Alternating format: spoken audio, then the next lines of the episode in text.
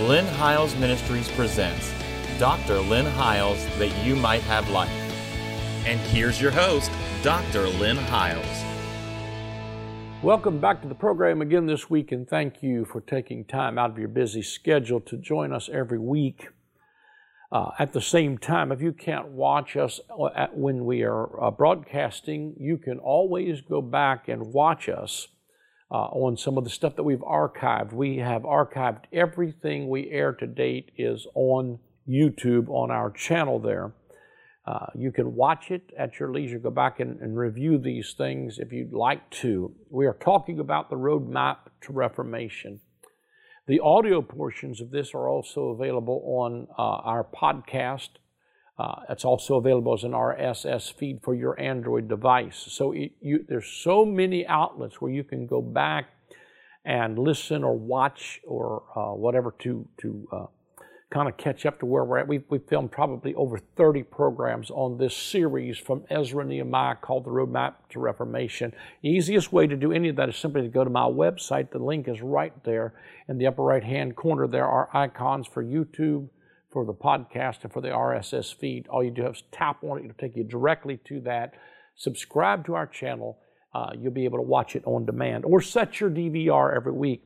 We've been talking about the roadmap to Reformation. We've been talking about the 12 gates of Nehemiah and how they picture the roadmap to Reformation. We're on the sheep gate from Nehemiah chapter 3. When Nehemiah came, uh, when he opened the third chapter, they rebuilt the sheep gate. I showed you in the last three weeks, and we've done this for three weeks, so I'm not going to review too awful much because I got a lot of ground I want to cover today. But uh, uh, we showed you that, of course, uh, Jesus himself, John 10 said, I am the door of the sheep. He is the sheep gate. Everything about what we have taught is pointing you from Ezra, Nehemiah, Zechariah, Haggai, even Daniel, are types and shadows of a greater reformation. The temple that's being built in this reformation is not a physical building, it's a people. The city that's being rebuilt in this series that I'm teaching on Revelation is not a place in the Middle East. It is the bride, the Lamb's wife. It is the community of faith. It is the tabernacle of God that is with men. God is rebuilding his city. And he is, it is a city set on a hill that cannot be hid. You've come to Mount Zion and you've already come to the city of the living God. The city of the living God in Hebrews 12 is the new covenant community of faith in chapter 3 of Revelation, it is the overcomer. In Revelation chapter 21, he defines the city as the bride, the Lamb's wife, and it is coming down from God out of heaven as a bride adorned for her husband. We showed you that this sheep gate is Jesus. But I want to come back again to this pool of Bethesda and read some things and try to finish with this segment said, After this, there was a feast of the Jews. It was the feast of Passover, and Jesus went up to Jerusalem. Now, there is at Jerusalem by the sheep gate, I want you to see this, by the sheep gate, a pool, which is called in Hebrew Bethesda, house of mercy, house of grace. Having five porches, in these lay a great multitude of sick people, blind, lame, paralyzed, waiting for the moving of the water. For an angel went down at a certain time into the pool and stirred up the water there, and whoever stepped in first of all, the water stirring water was made well of whatever disease he had. Now, there was a man that was there who had an infirmity for 38 years. And when Jesus saw him lie there and knew that he had already been a long time in that condition, he said, Do you want to be made whole? The sick man answers him, Sir, I have no man to put me into the pool, and when the water is stirred up, while I am coming, another steps down before me. Jesus said unto him, Rise, take up your bed and walk. And immediately the man was made well and took up his bed and walked, and the day was the Sabbath. And the Jews therefore said to him, Who was cured, it is the Sabbath day. It is not lawful for you to carry your bed. And he answered them, He who made me well said, Take up your bed and walk. Then they asked him, Who is the man who said to you, Take up your bed and walk? But the one who was healed did not know who it was, for Jesus had withdrawn, a multitude being in that place. Afterward, Jesus found him in the temple and said to him, See, you have been made well. Sin no more, lest a worse thing come upon you. And the man departed and told the Jews that it was Jesus who had made him well. Now, I'm not going to go into the individual aspect of this. I want to come back and show you something uh, from uh, the scriptures that I believe is very important. I want to go, and I'm going to just have to look them up on the fly here, but Deuteronomy, I believe it is chapter 2 and verse number 14, talks about their exodus and their wilderness journey. But it talks about how they were there for 38 years. Now, I want you to see. Uh, uh, I want you to see some some things here uh, in this in this uh, in this story. It says that uh, Deuteronomy two says then, then we we turned and journeyed into the wilderness of the way of the Red Sea as the Lord spoke to me, and we skirted Mount Seir for many days. And the Lord spoke to me, saying, "You have skirted this mountain long enough. Turn northward and command the people, saying, You are about to pass through the territory of your brethren, the descendants of Esau who live in Seir." and they will be afraid of you. Therefore, watch yourselves carefully. Do not meddle with them, for I will not give you any of their land, no, not so much as one footstep, because I have given Mount Seir to Esau as a possession. You shall buy food from them with money that you may be eat, and you shall also buy water from them with money that you may drink. For the Lord your God has blessed you in all the works of your hands. He knows you're trudging through this great wilderness. These forty years the Lord your God has been with you. You have lacked nothing. And when we passed beyond our brethren, the descendants of Esau who dwell in Seir, away from the road of the plain, away from Elath and Geber, turned and passed by the way of the wilderness of Moab. Then the Lord said to me, Do not harass Moab.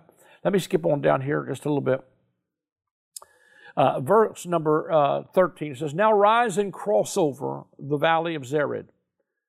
This is De- Deuteronomy 2, verse 13. So we crossed over the valley of Zered and the time we took to come from Kadesh Barnea until we crossed over the valley of the Zered was 38 years. I want you to note that 38 years until all the generations of the men of war was consumed from the midst of the camp, just as the Lord had sworn to them. For indeed the hand of the Lord was against them to destroy them from the midst of the camp until they were consumed. So it was when all the men of war had finally perished from among the people. The Lord spake to them, saying, This day you are to cross over at Ar, at the boundary of Moab, and you come near to the people of Ammon. Do not harass them.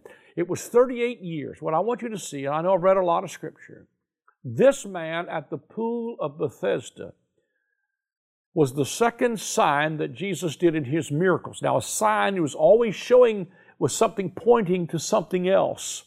Now, I've showed you how this can speak of the individual coming to Jesus and being made whole, but I believe it's something more powerful because it is Jesus coming to the house of Israel who are about to forfeit again their entrance into the covenant of promise, which can only come through the troubled water of the blood of Jesus and through the sheep gate, who is the only door into the sheepfold.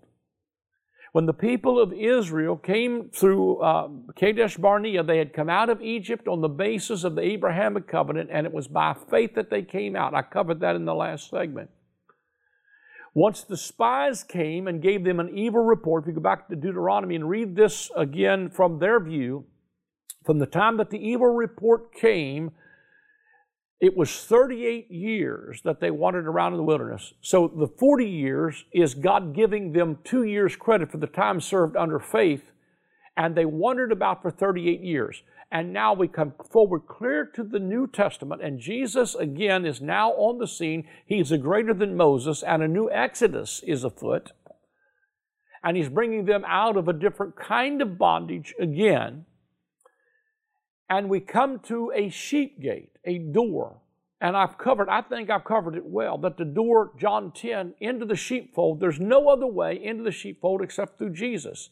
The some other way that they thought was into the sheepfold was through the old covenant law of Moses.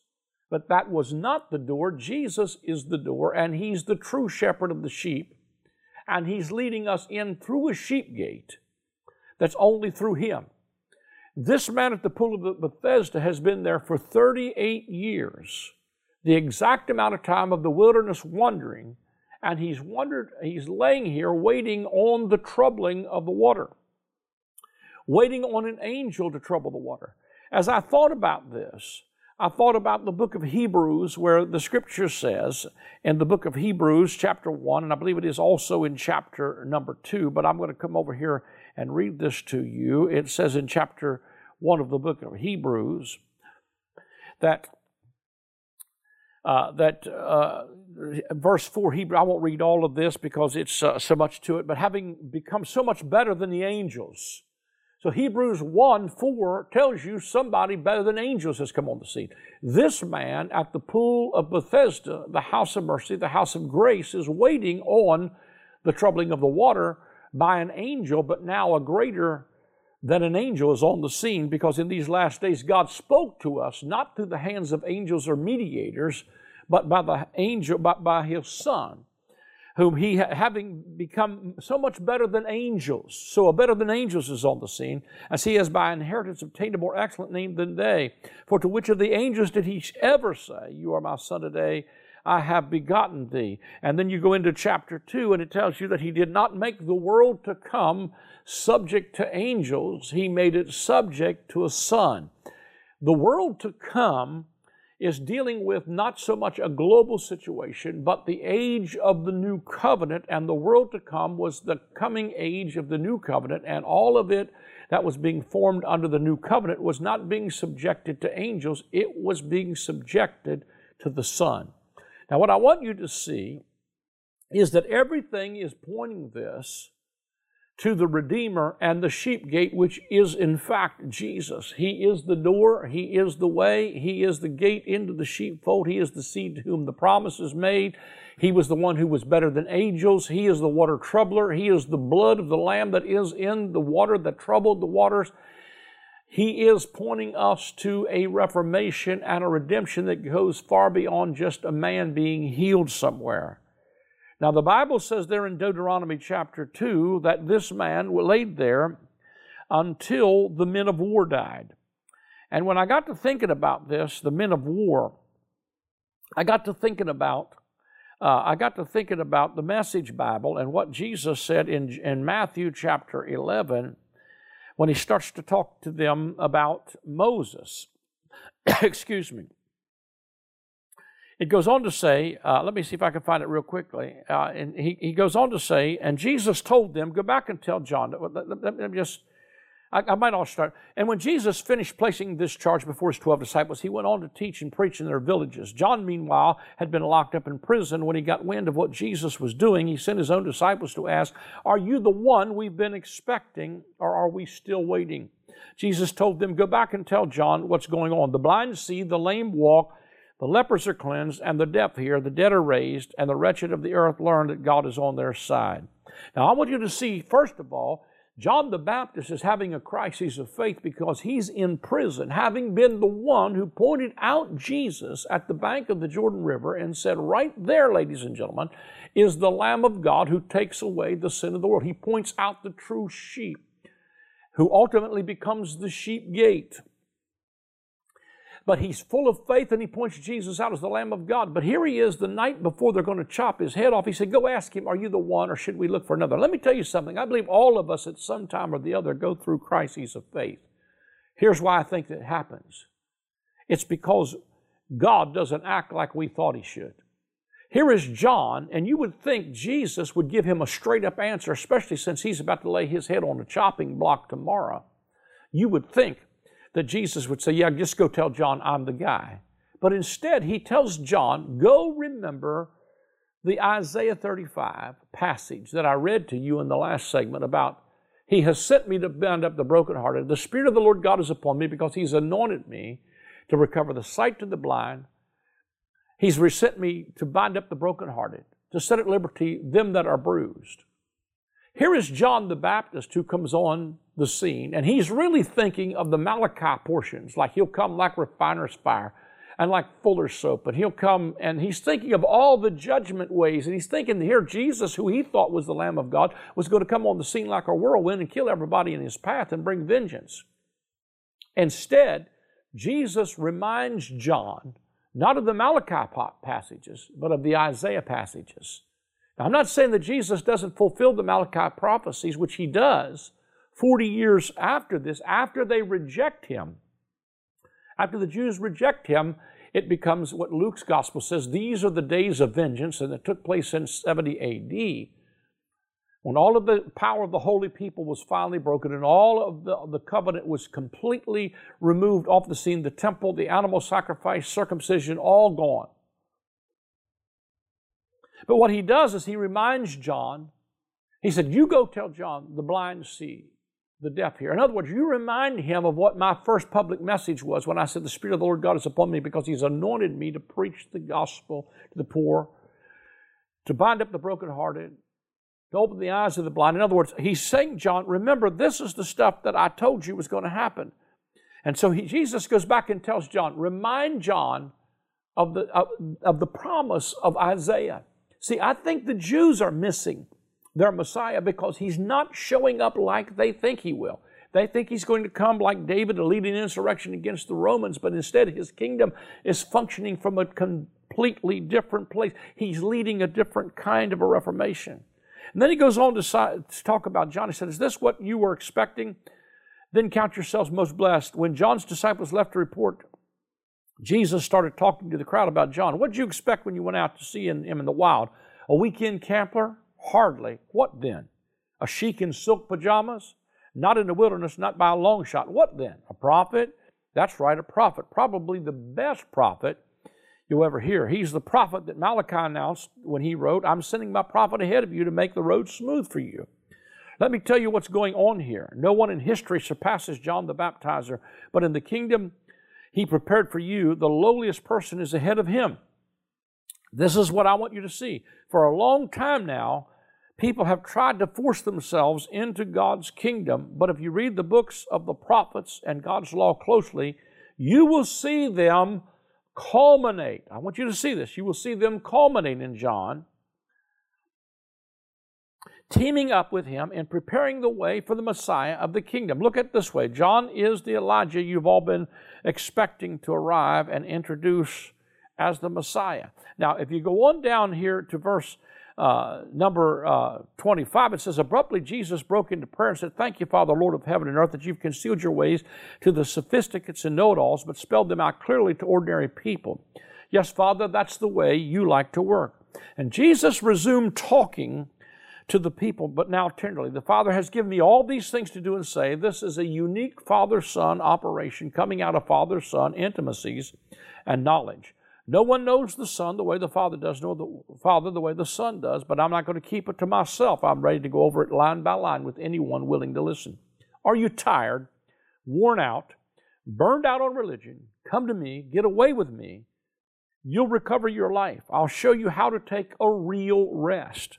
Walk with me, work with me, watch how I do it, learn the unforced rhythms of grace. I won't lay anything heavy or ill fitting on you. Keep company with me, and you will learn to live lightly and freely. Now, I'm going to tell you that what John the Baptist is talking about here, or what Jesus is talking to them about, is he's trying to show you that John the Baptist is the last of the Old Covenant prophets. Now, let me connect some dots.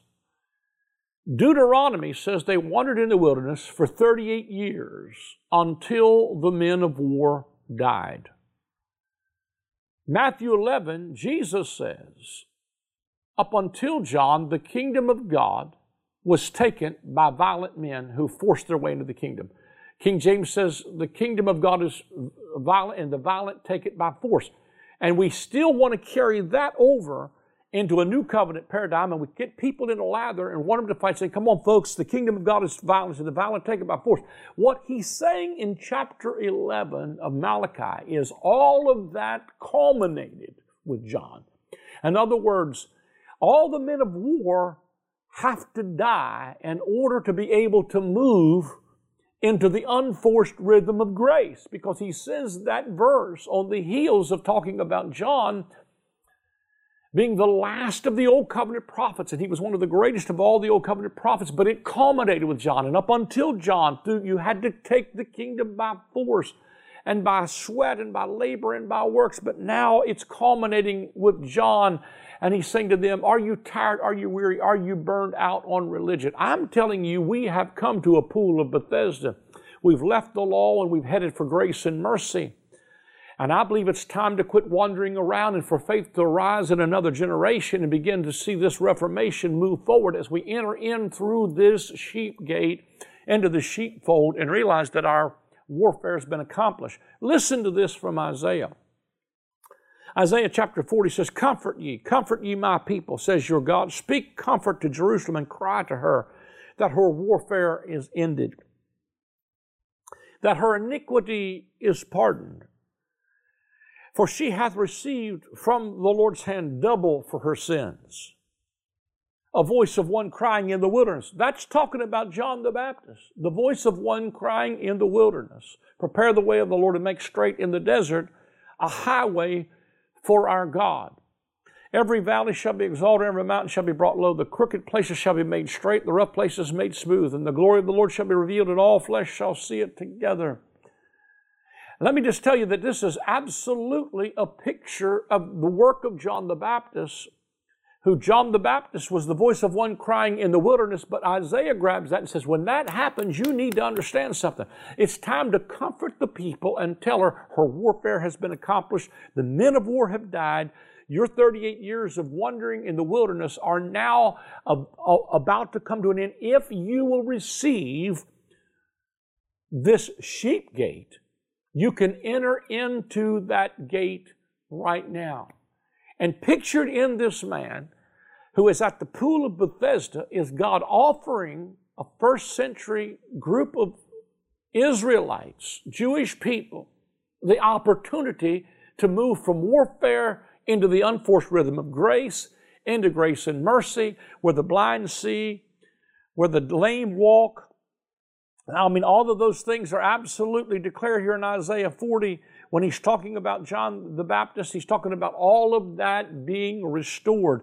I believe it's also in Zechariah. I believe that uh, Zechariah talks about, when he talks about returning to me, you prisoners of hope, that he says to them. I believe it's in Zechariah. Let me see if I can find it real quickly here. I think he tells them uh, that they could. Uh, that uh, let's see if I can find it real. Yeah, and, and, and Zechariah chapter number nine, it says to uh, it says right where he talks about it says. Uh, Zechariah 9 9, Rejoice greatly, O daughter of Zion. Shout, O daughter of Jerusalem. Behold, your king is coming to you. He is just and having salvation, lowly, riding on a donkey, a colt, the foal of a donkey. Just like Nehemiah rode in on a beast to see the condition of the city, here comes Jesus, the greater picture of Nehemiah, Ezra riding into the city on a donkey, the coat, the foal of a donkey. He does that on Palm Sunday. I hope I'm connecting the dots for you. He does that, and the people are crying out, Hosanna. The people knew. The people knew that this is a fulfillment of a Zechariah text, texts. It's the fulfillment of, and he goes on to say in verse 11 of Zechariah, As for you also, because of the blood of your covenant, I will set your prisoners free from the waterless pit. Return to the stronghold, you prisoners of hope. Even today I declare that I will restore to you double. Remember what he said? I'm to, Isaiah, you receive double. Tell, comfort ye, comfort ye, my people. Tell her her warfare is accomplished. Jesus has won the battle the warfare is over. The battle is over. The war is over. God is not at odds with you any longer. Beat your swords and weapons into plowshares and your spears into pruning hooks. It is time to take up your bed and walk. Because saving grace is also empowering grace. And the taking up the bed and walking is symbolic of what flows from this incredible rest that it, it not only sets you free, but it empowers you to walk on a highway that's called holiness and to see the fullness of this thing return into the city of God. I, you've received, he said, I will restore to you double. And I think those are such powerful words coming from all of these prophets that are connecting with the restoration and the reformation that is happening here in the book of Nehemiah at the sheep gate. I think it's powerful. Jesus is better than angels. The blood in the water was the blood of the Lamb. The sheep gate was pointing to Jesus. Jesus always entered through the sheep gate. He comes into town riding on a colt, the foal of an ass, just like Ezra or just like Nehemiah did. He comes to the sheep gate. He heals a man who's been there for 38 years, same length of time that the children of Israel wandered around in the wilderness when they forfeited the covenant of Abraham for the covenant at Sinai. And because they received the evil report of the spies, they wandered for 38 years until the men of war died. Jesus comes on the scene and tells them in John Matthew's gospel, using the same verbiage that Isaiah says when he says the voice of one crying in the wilderness. He's talking about John the Baptist, and he says, Here, let me tell you something about John. John was the greatest of the old covenant prophets, and they all prophesied. And up until John, they prophesied, and violent men took the kingdom by force. But are you tired? Are you weary? Are you burned out on religion? In other words, the men of war have now died. Once again, the opportunity to enter into the rest of God was there. The fact that this happens on the Sabbath day should have been also another key to these religious leaders to know listen, the Sabbath is more than a day of the week. Because Jesus declared in another place on the Sabbath, My Father works, hitherto I work. You see, on the Sabbath day, if you rest, God will work. But if you work, God will rest. I'd rather take up my bed and walk. I'd rather beat my sword and weapon into the plowshare because I believe the victory has already been won in the work and person of Jesus Christ. And I believe that we can enter in through the gate of the sheep gate. I believe it is the straight and narrow that seems to be hard for people to find because it's so simple, it's right under our nose, but I believe it's the gate that leads to life and the abundant life on every level. Won't you enter through that gate today? Won't you come on and follow this Reformation? We're going to continue this study, but we're about out of time, and that concludes, I think, what we're going to share concerning the sheep gate. Now, I want you to just also just take a moment to take uh, uh, to write to us. Uh, these programs, our cost of television has increased significantly as we come to this new year, and we need your partnership now more than we need it ever. If you want to see us stay on the air, you cannot sit on the sideline and just watch. You're going to have to get involved. We need you to help. If you watch our program, you can see we spend very little time talking about finances, maybe 30 seconds of the program. But without your partnership, we are not able to continue doing this. So if you'd like to become a partner or you'd like to sow a seed, go to our uh, just go to this link on lynnhiles.com and there is a place where you can give via PayPal. It will take your credit card or your debit card through the PayPal app. You can also set up a monthly debit there if you'd like to become a monthly partner. We do need you to consider that. We ask pastors and churches to consider making us part of your outreach this year.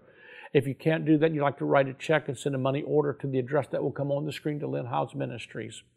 Also, you can call the number that's on the screen and someone will take your call where you can give via credit card over the phone.